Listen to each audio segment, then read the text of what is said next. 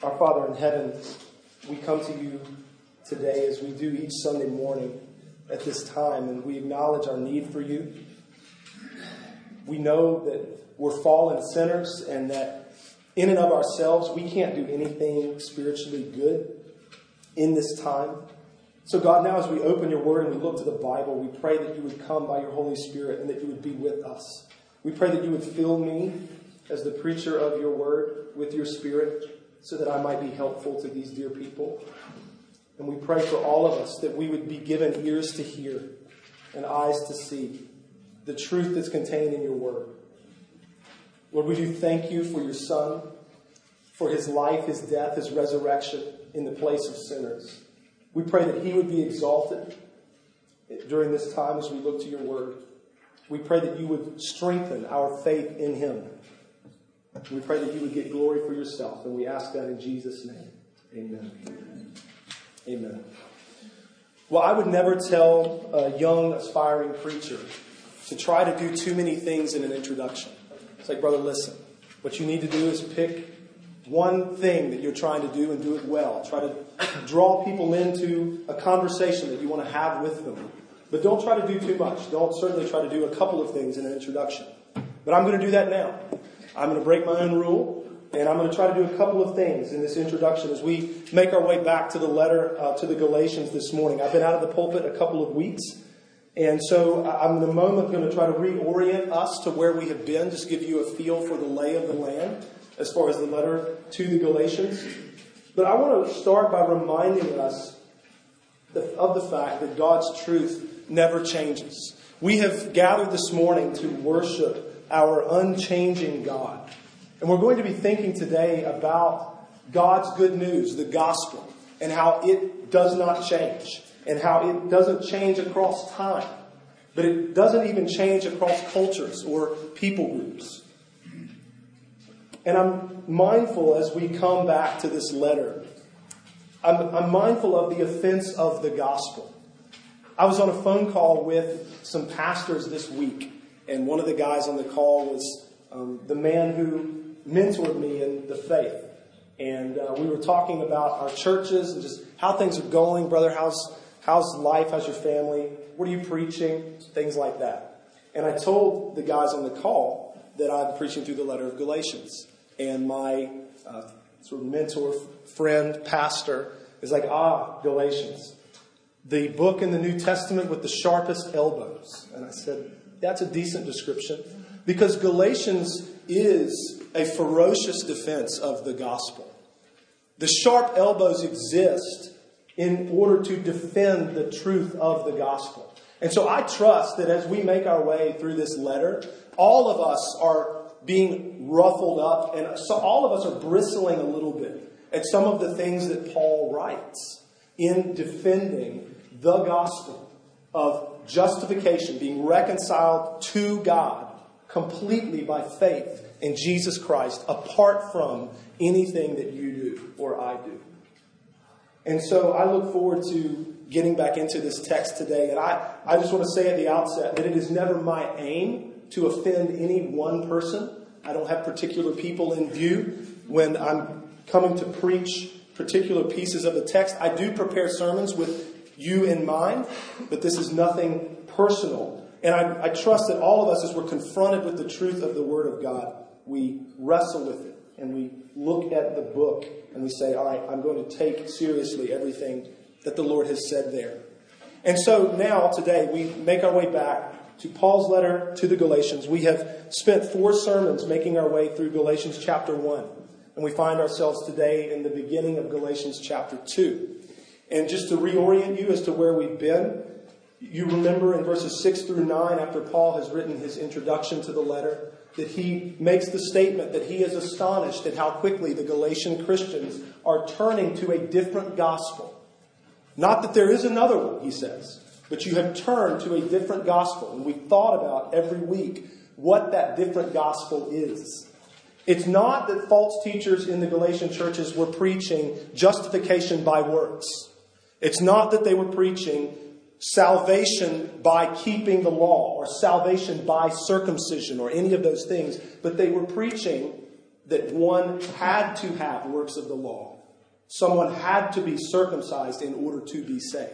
Faith plus, Jesus plus, right? We've been thinking about that each week.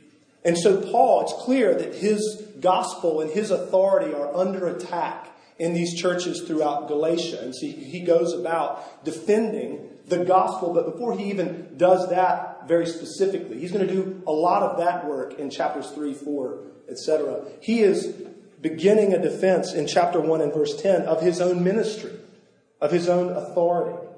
And so he talks in verse 10 to the fact that he's being accused of preaching a gospel that would just please his audience. Paul, you are adjusting the gospel you're preaching to these Gentile Christians. You're telling them they don't need to be circumcised. You're telling them they don't need to live like Jews because you fear people. And he refutes that in verse 10. He's then being accused, it seems, in verses 11 and following, of preaching a gospel that is a human gospel. It's a man made gospel.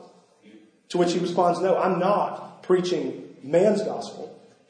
I'm preaching this gospel because it was revealed to me by the Lord Jesus Christ. God revealed the gospel to me.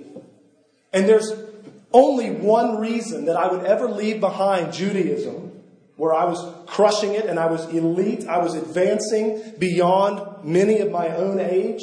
I was a rock star in that world. The only reason I would leave that personally is because I have been shown by God that the gospel doesn't include keeping the law, and it doesn't include circumcision.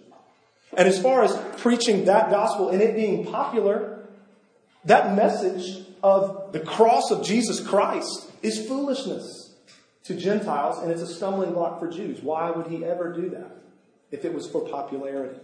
If it was for some earthbound reason? He makes that argument. He demonstrates that he received this gospel from God independent of any man. He didn't even consult, he says, with the apostles in Jerusalem. You see that in verses 16, 17, and following. He didn't go up to Jerusalem to make sure that what he was preaching was right because he knew that he had been shown this gospel by the Lord himself. And then he mentions in verses 18 through 24 how he briefly went up to Jerusalem after several years of preaching the gospel. He had brief interaction with Peter and also James, the Lord's brother. But you see in verse 22, he was still unknown in person to the churches that are in Judea. He has not been influenced by a human being, is what he's saying. They were only hearing. That means the Judean Christians were only hearing it said of me, verse 23 of chapter 1. He who used to persecute us is now preaching the faith he once tried to destroy, and they glorified God because of me. The reason he left all that behind is because God did it. God called him to this ministry. And now he's preaching the gospel to the Gentiles. And today he's going to take up this final accusation. If you want to keep three accusations in mind, the first being, Paul, you're preaching a gospel to please people. Second accusation being made by his opponents is, Paul, you're preaching a man made gospel, bro. You're not preaching God's gospel, you're preaching a man made, human constructed gospel. Third accusation is that you're preaching a gospel that is out of step with the Jerusalem apostles. You're preaching a gospel that is not going to jive with what the brothers in Jerusalem are preaching. See, these opponents of Paul are trying to undermine his ministry. So, Paul today, in verses 1 through 10 of chapter 2, is going to respond to that accusation. So, if you have your Bibles, and I hope that you do, I appreciate you sticking with me through a long introduction. We're going to now look to God's Word. I'm going to read it for us before we go any further. We're going to look today at Galatians chapter 2, verses 1 through 10. This is the Word of God. Then, after 14 years, I went up again to Jerusalem with Barnabas, taking Titus along with me. I went up because of a revelation and set before them, though privately before those who seemed influential, the gospel that I proclaim among the Gentiles, in order to make sure I was not running or had not run in vain. But even Titus, who was with me, was not forced to be circumcised, though he was a Greek.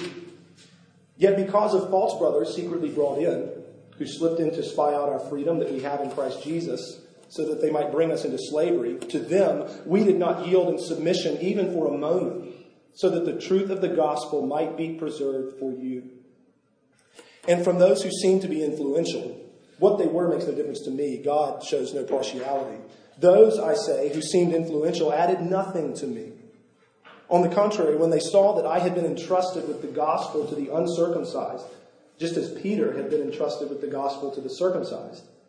For he who worked through Peter for his apostolic ministry to the circumcised worked also through me for mine to the Gentiles. And when James and Cephas and John, who seemed to be pillars, perceived the grace that was given to me, they gave the right hand of fellowship to Barnabas and me, that we should go to the Gentiles and they to the circumcised.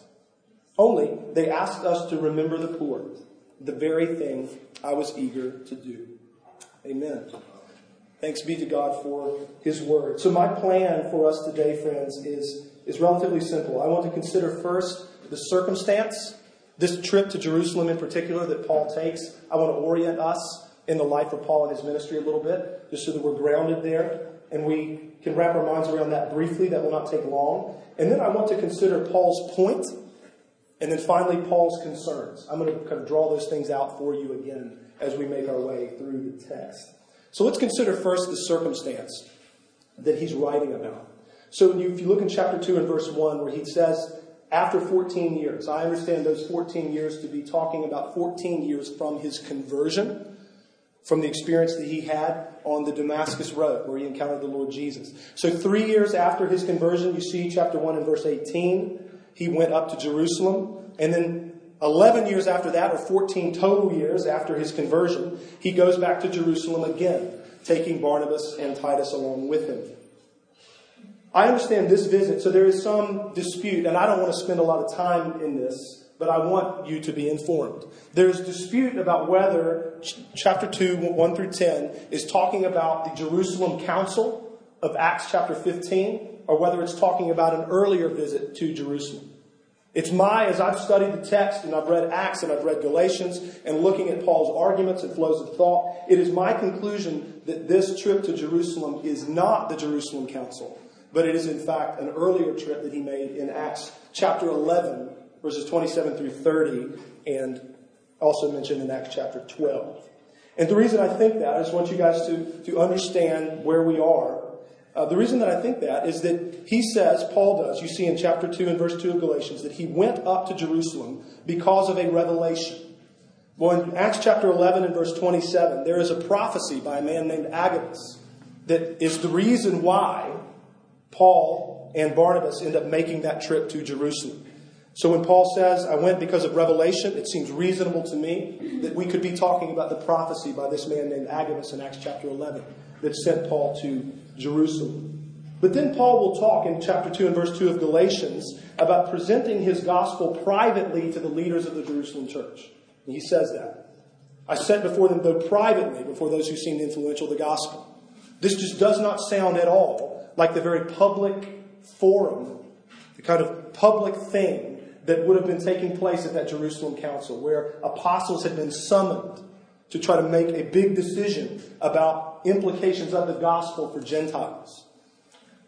So also Paul, I think, as we understand this in the flow of his missionary journeys, etc., I think we would understand that these Galatian churches were planted by him in Acts chapter 13 and 14 on his first missionary journey. And so I'm saying that I think Paul would have written this letter to the Galatians probably within a year or so of planting the churches and he would have written it shortly before the Jerusalem Council happened. Now, the main reason that I think that this is not the Jerusalem Council is because Paul is contending for the fact that Gentiles do not need to be circumcised in order to be followers of the Lord Jesus. Well, the Jerusalem Council authoritatively made that call. When the apostles were summoned together, they settled these issues that Gentiles don't need to live like Jews, that Gentiles do not need to be circumcised in order to be right with God. And Paul never makes an appeal in the entire letter of Galatians to that reality.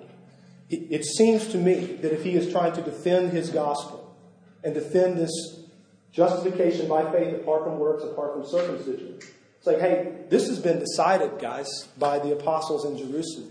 He never does that. He's making other arguments. So I think that's reason to conclude that the Jerusalem Council happens after Paul has written this letter. Now that's kind of like the seminary class portion of this sermon. And I hope that you're not all bored out of your minds. I think this stuff matters so that when you read your Bibles, You can think God works in history, right? He works in time and space. And so it's good for us to be able to orient ourselves around what's happening. So Paul is making this journey to Jerusalem with Barnabas. He's bringing Titus, a Greek, along with him. And he is going because of revelation that once he gets there, he's going to present his gospel to the leaders of the Jerusalem church. So that brings me now to the second piece of the sermon, where I want us to consider together Paul's point. Paul's point. What's he saying in chapter 2, verses 1 to 10? How is he responding to the accusations that have been made against him? Remember, he's being accused of preaching a gospel that doesn't jive with what the dudes in Jerusalem are preaching. So he tells us, chapter 2 and verse 2, that he went up because of a revelation. We've already considered that. And then set before them, privately, those who seemed influential in the church of Jerusalem, the gospel that he proclaimed among the Gentiles. He says he wants to make sure that he was not running or had not run in vain. What he means, I think, there is he's asking, is my work, is my preaching of the gospel to the Gentiles, the way that I'm doing it, not only is it right, but is it creating division in the church? Is it creating this unhealthy separation between Jew and Gentile? Am I working in vain? Or am I on the right track, brothers? That's the question he's asking. And the answer, as we see in the passage, is very clearly no. You see in verse 3 that Titus was not required. Titus is a believer, not required to be circumcised. When he comes to Jerusalem, to the leaders of the church in Jerusalem, to these Judean Jewish Christians, Titus is not required to be circumcised.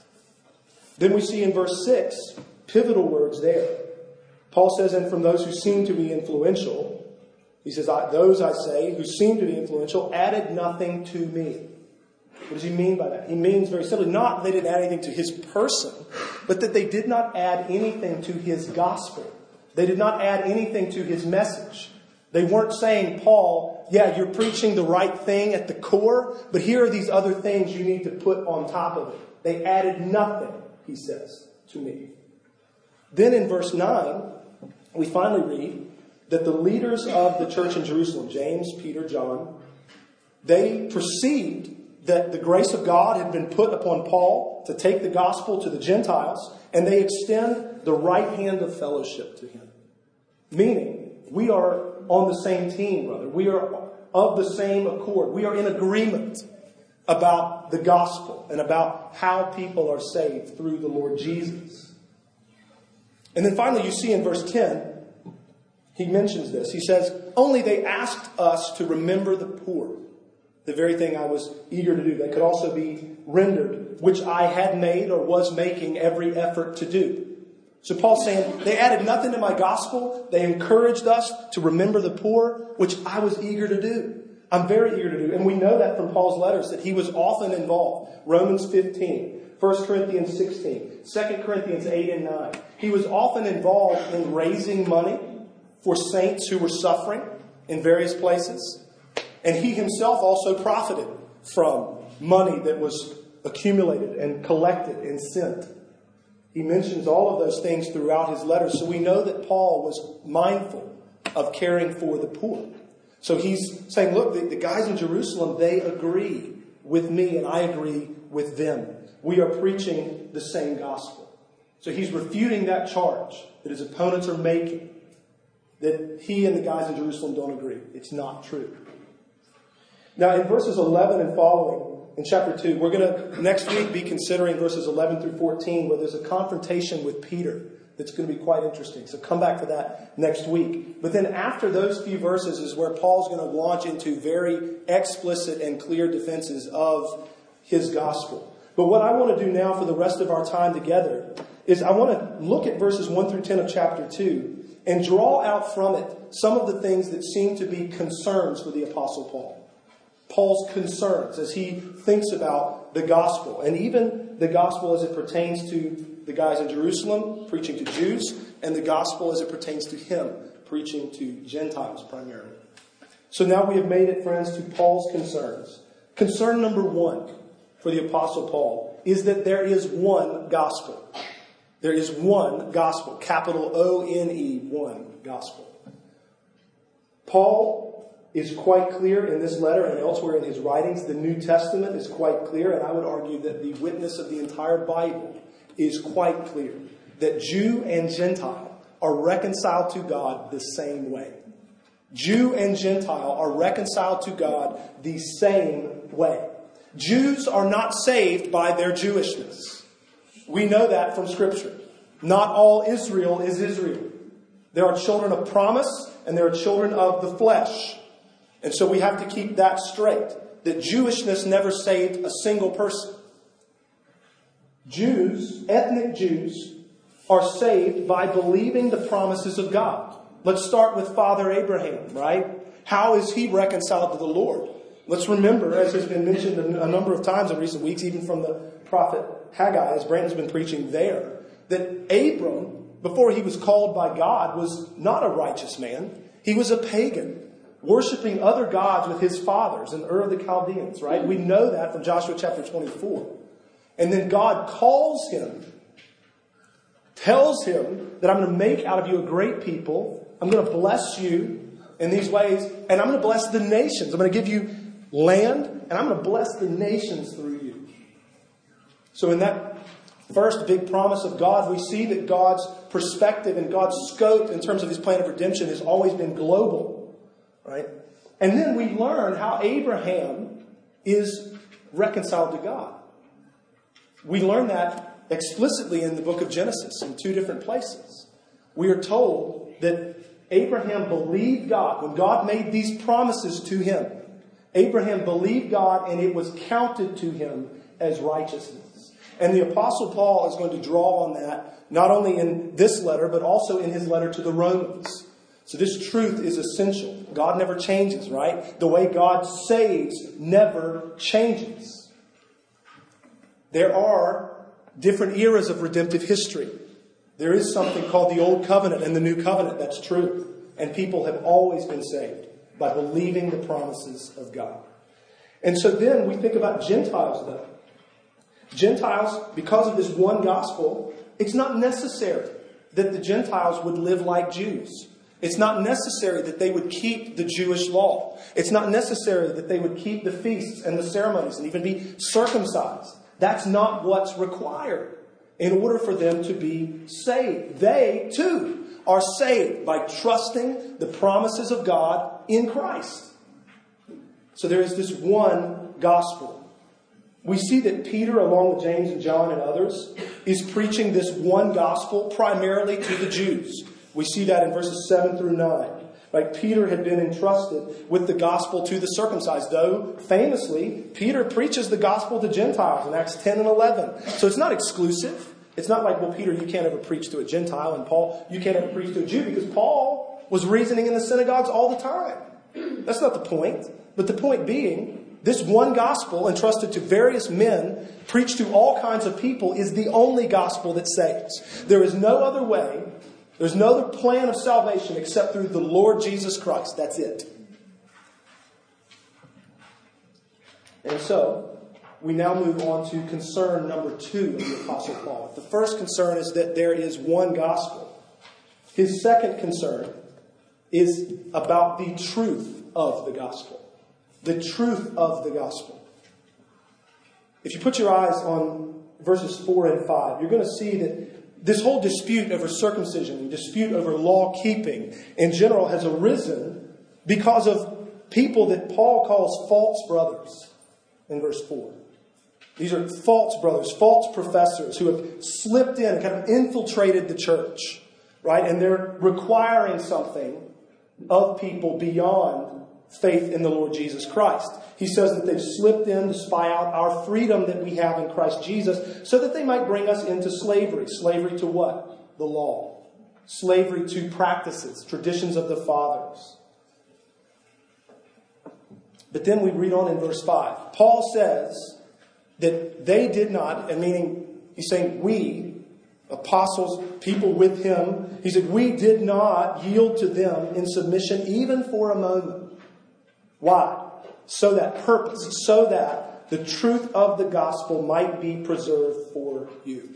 So Paul's concern in all of this in all this talk of circumcision in all this talk of traditions in all this talk of law keeping is the truth of the gospel and that it would be preserved, that it would be protected for people, for all people. In particular, he's writing to Christians in Galatia. I did this, we did this. We didn't submit for a second because we love you and we want the truth of the gospel preserved for you. Paul understands clearly that to have yielded to these people, and by that, what would we mean? Well, we're just going we're just going to start circumcising people. We're going to start keeping traditions. We're going to start keeping the law again in order to please these false brothers. He understands that yielding to them and doing that, even for a moment, would obscure the truth of the gospel. It would make it, at best, less clear. At worst, it could be lost altogether, right? And so remember, remember the distortion that's taken place even in these churches in Galatia, right? It's you're saved by faith in Christ and circumcision. You're saved by faith in Christ and keeping tradition. You're saved by faith in Christ and keeping the law. He's digging underneath that and he's exposing the error that's there. He's concerned to protect the gospel. The gospel is not Jesus plus. The gospel is not faith in Christ plus works. It's not faith in Christ plus obedience. The gospel is this the gospel is a person hearing the message of Jesus, his perfect life, his atoning death, his triumphant resurrection, the promises that are made and held out, turning from my sin, turning from my good deeds, even, and trusting completely in Christ for my salvation. The gospel is agreeing with God. God, you're right. You're right. I'm a sinner. I'm ruined before you. God, I have fallen so short. You're right. I've trampled your glory every day. And then the gospel is realizing and seeing and hearing and rejoicing over the fact that Jesus has done what I could never do. That perfect righteousness that God requires, Jesus has accomplished it completely. It's done. The perfect life has been lived. Jesus has earned my righteousness. That's gospel. Jesus also has paid for my sins. There's a penalty due to me for the sins I've committed. There is wrath from God that I deserve because He's good and because He hates sin, because He hates evil. I deserve that, and Jesus, He took that for me. That's gospel. God is righteous. He is just and the justifier of those who have faith in Christ. Jesus has made atonement for me. He is my righteousness. He paid my debt. He took my wrath, and I trust in Him. That's gospel. He has accomplished my salvation, and it's over that's gospel. Does that, my question to you is, does that sound like good news to anybody? Hallelujah. Amen, somebody, right? Because I trust that many of us, I trust we're honest, all of us, have come in here this morning struggling with sin. This week, this morning. I, pr- I trust that if any of us are honest, we come in here and we're we're gripped by the fact that I, I could have done so much more this week. This week, even forget my whole life. This week, I could have done so much more in service to God, in love to others, in service to the church. I could have done so much more. The, the word, the gospel says to that, take heart, brother. Take heart, sister, because Christ has accomplished your salvation. And when you hear that, when you hear that, like let someone say, someone may say, well, brother, what about nominalism? What about lawlessness? You keep comforting people in their sin, you're just going to produce a bunch of lawless people who don't give a crap about righteousness. To which I say, no way. When a Christian hears that, when a believer hears this good news, the reaction is never great. I get a free pass. I'm going to go out and live like hell today. No. When a Christian hears that, you say, Thank God for Jesus Christ. And I love God. And I am grateful to God. And I want to honor Him. I want to do better next week. And I trust that even in striving to do better, I will fail. And when I fail, that's when I need to be pointed to Christ because He's the only ground of my assurance. That's gospel. And that's how these things work together. So when somebody says, brother, what about lawlessness? What about antinomianism? Those are real concerns, are they not? To which I would say, yes, they are. They are real concerns. I'm concerned for that. But, brother and sister, mark it down. I promise you. You do not change the hearts of men with law. You change the hearts of men with gospel. That's it. You combat lawlessness with gospel. And so that's why we preach Christ crucified for sinners. We preach Christ and his merits applied to believers by the Holy Spirit through faith alone. And then what we do is we talk biblically about the relationship between saving faith and good works. We talk biblically about the relationship between saving faith and obedience, where we make it really clear that it matters very much how we live. But we never confuse the issue that my obedience contributes anything. It could never do that. My best deed is in desperate need of God's grace. My best deed only matters at all because God looks at it done in faith and honors it. We could never earn righteousness. It's not the point. It matters how we live, and then we understand that from the new birth that reality that happens to us when we're given a new heart, God's Spirit is put within us, a transformed life really happens. It's supernatural, right? We're born again. Not, we're not perfect. We struggle with indwelling sin, but our desires are really different. Our affections are really different. Our motivations are really different. And over the course of a long time, we see growth and we see real change. That's true. And we never confuse the issue, though, into thinking that somehow our works contribute something. They're always the fruit of saving faith, they're never the root of it. Like we've said many times, the tree and its fruit is so helpful. It's the illustration Jesus uses the most. The fruit on the tree is an indication that there's life in the tree. Amen. But the fruit could never give the tree life, ever. The life in the tree produced the fruit. And that's how the Christian life works. And so we want to talk in those terms that good works and obedience are a necessary consequence of saving faith. Amen. That good works and obedience flow out of saving faith. Amen. And we will never, ever say that obedience and good works contribute anything to your salvation. If they do, we're wasting our time. If they do. And what's good about this, friends, is that then we can honestly, lovingly uphold God's law to each other. We can hold the law up and we can assess ourselves according to it, its perfect standard. We can encourage one another according to God's law. We can correct one another according to God's law. We can stir one another up to love and good works as we hold the good law of God up as the guide for the believer's life.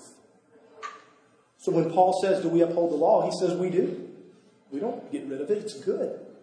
It just could never save you. The law in and of itself can't save, and the law in and of itself can't sanctify. Only the Spirit of God, by the Word of God, amongst the people of God, can do that. I'm going to talk more about this next week in thinking about Paul's confrontation with Peter. But I'm, I'm convinced that moralism and legalism, biblically speaking, are the great enemies of the gospel, not worldliness. And we're going to think more about that. I was in a situation not long ago where I was talking to a group of high school students, and I asked them the question what is the primary way that your friends, your peers, confuse the message of Christianity? It's the number one thing. And about 19 out of 20 ish high school students raise their hand and they say they think that Christianity is about stuff you do. Christianity is about keeping rules. You do this and you don't do that, and that's what it is. That's a problem. And we're going to think more about that next week. Just kind of setting the table for you and inviting you back as we turned into think about Paul and Peter and, and, what that means for us. But I now want to move us on to the third concern of the Apostle Paul. So we thought about concern number one, the one gospel. Concern number two, the truth of the gospel and aiming to protect it. And then here's the final one. And this one's a little longer. I'm going to say it twice. Paul's third concern is that issues of conscience never become requirements for righteousness. Issues of conscience never become requirements for righteousness. So, this, when that happens, friends, when issues of conscience become requirements for righteousness, the gospel is obscured. The gospel is confused. So, notice that when Paul talks about circumcision, he will never condemn circumcision in and of itself as bad. He never does. He's happy to leave it as an issue of a person's conscience. You see that in 1 Corinthians. He'll talk about that. Like, sort of, as you came, remain that way. Like, don't get warped out of your frame that you were circumcised. There's nothing wrong with that. We also read in Acts chapter 16 that he had Timothy circumcised. Paul did. Why? He didn't want to offend weak people in this particular context. So his issue, I want to be clear about this. His issue over circumcision in particular is not the practice in and of itself. The issue is the requirement of circumcision for justification. The requirement of circumcision for righteousness. That's the problem. It's kind of like, hey, you can be circumcised if you want to, but just don't confuse the issue. Don't require it for righteousness. Don't require it for salvation. Don't confuse yourself into thinking that it does anything for you, spiritually speaking, before God. That's the problem. So there's a story that's kind of almost like urban legend now, probably, uh, in, in, theological circles. I don't know what to do with that. Is, can there be an urban legend in theological circles? I don't know. But we're going to say that there are. I don't know if theological circles are that cool. The, the more millennials we have, you know, carrying water bottles and reading the church fathers, maybe maybe we'll get cooler. I don't know. Alan, your beard's pretty cool. We're doing okay. There's an urban legend, a story about a, a very famous um, guy that would be in, in our circles, an evangelical leader teacher. I'm not going to say his name because I feel like that just doesn't need to be said. He has a, a, ministry outside of his local church, and he's going to a dinner with some individuals who are contemplating supporting that ministry. So it's you know, kind of glad handing, raising money, and they're at, they're at dinner, and the server comes over and asks this group of people, uh, you know, like they always do, would you like anything to drink besides water? Uh, can, can I offer you a glass of wine? Can I offer you a cocktail? Whatever. And this one woman at the table immediately, sort of indignantly, flips her wine glass over and says, Of course we don't want any wine. We're Christians. To which this religious leader, this teacher, preacher guy, says, Well, in that case, I'll have a scotch. And so what he's doing in that particular circumstance is this. Whether you drink alcohol or not is your business. Whether you drink alcohol or not is an issue of your own conscience. Drink, don't drink, don't get drunk. That's sin. We're clear about that. That's not okay. But drinking responsibly or not drinking at all, do what you want. But let's not make that an issue of righteousness.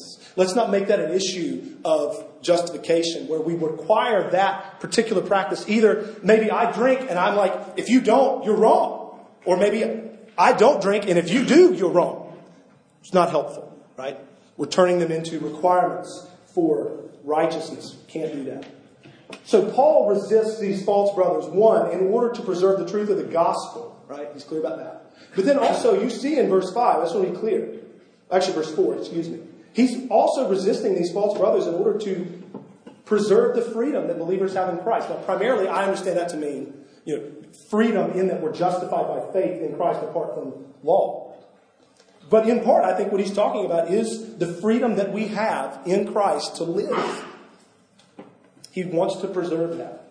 And he doesn't seem so much concerned for his own liberty, right, as he is the liberty of the Galatian Christians, if you notice that.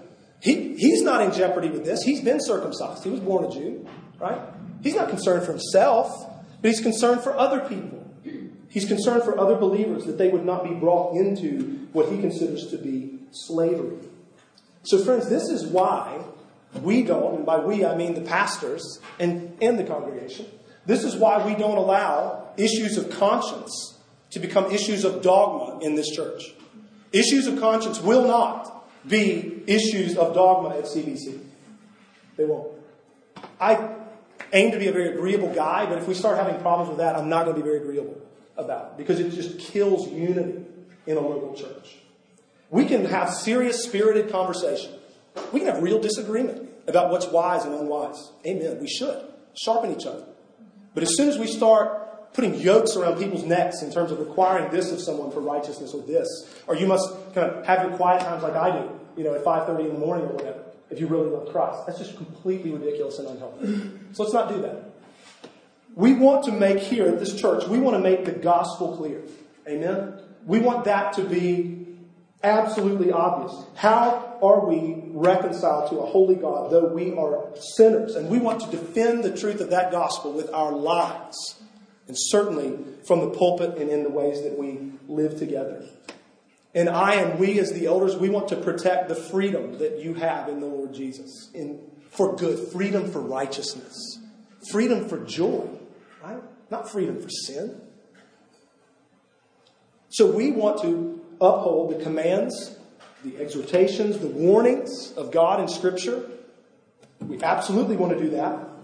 But for not a second would we allow any one person's conscience to dictate terms for the whole church. It's not good. So, if you're in the church if you're, and you're sitting here today and you're thinking about some of the convictions that you have, right? And you're thinking, I care a lot about this thing or this thing or this thing, and it matters a lot to me. I want to say to you, it's good to live based on your convictions. It's good to live based on your convictions and to worship God in good conscience. Please do that. And it's always good at the same time to be training your conscience according to Scripture. You know, have biblical reasons for where you are, not just kind of like, well, it seems good to me.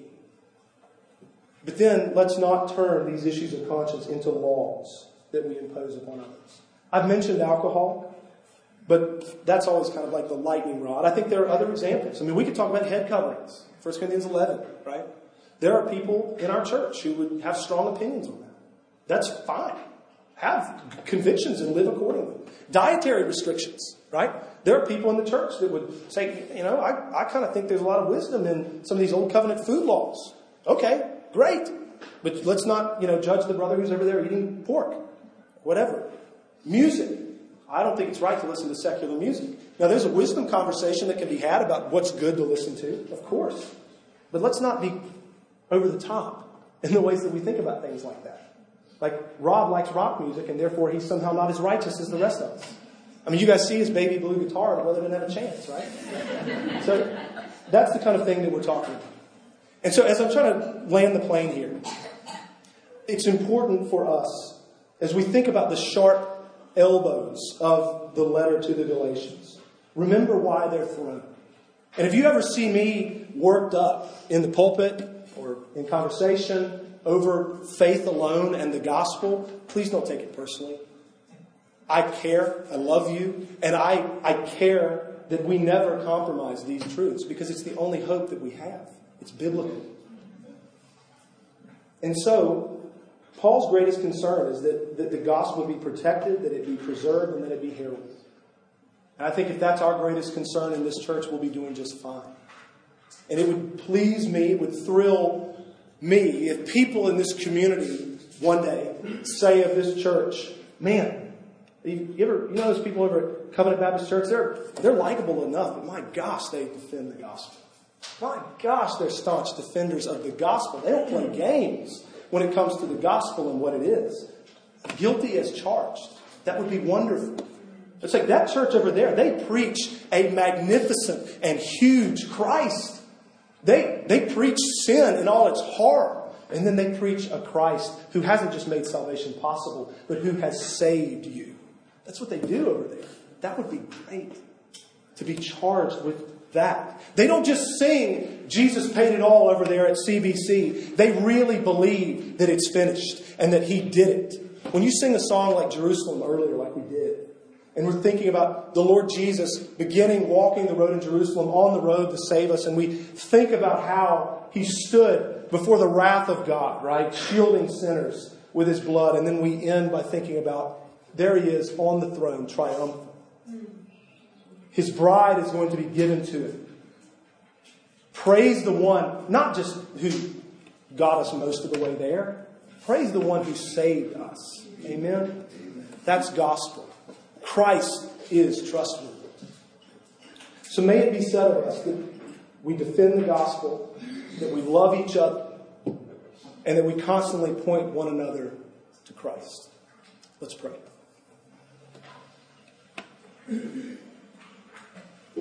Our Father in heaven, we do thank you for your Son. We thank you for the good news that we can be reconciled to you completely by trusting what you have accomplished for us through him. We pray that you would, by your Spirit, work in us as individuals and as a body of believers, that you would really grow us in love for each other, that our affections for each other would be increasing, that we would be increasingly mindful and aware of the joy and the sorrow that our brothers and sisters are experiencing, that we would seek all the more to come alongside each other. And we pray, God, that you also would be growing us in love for you, in gratitude towards you, in humility before you.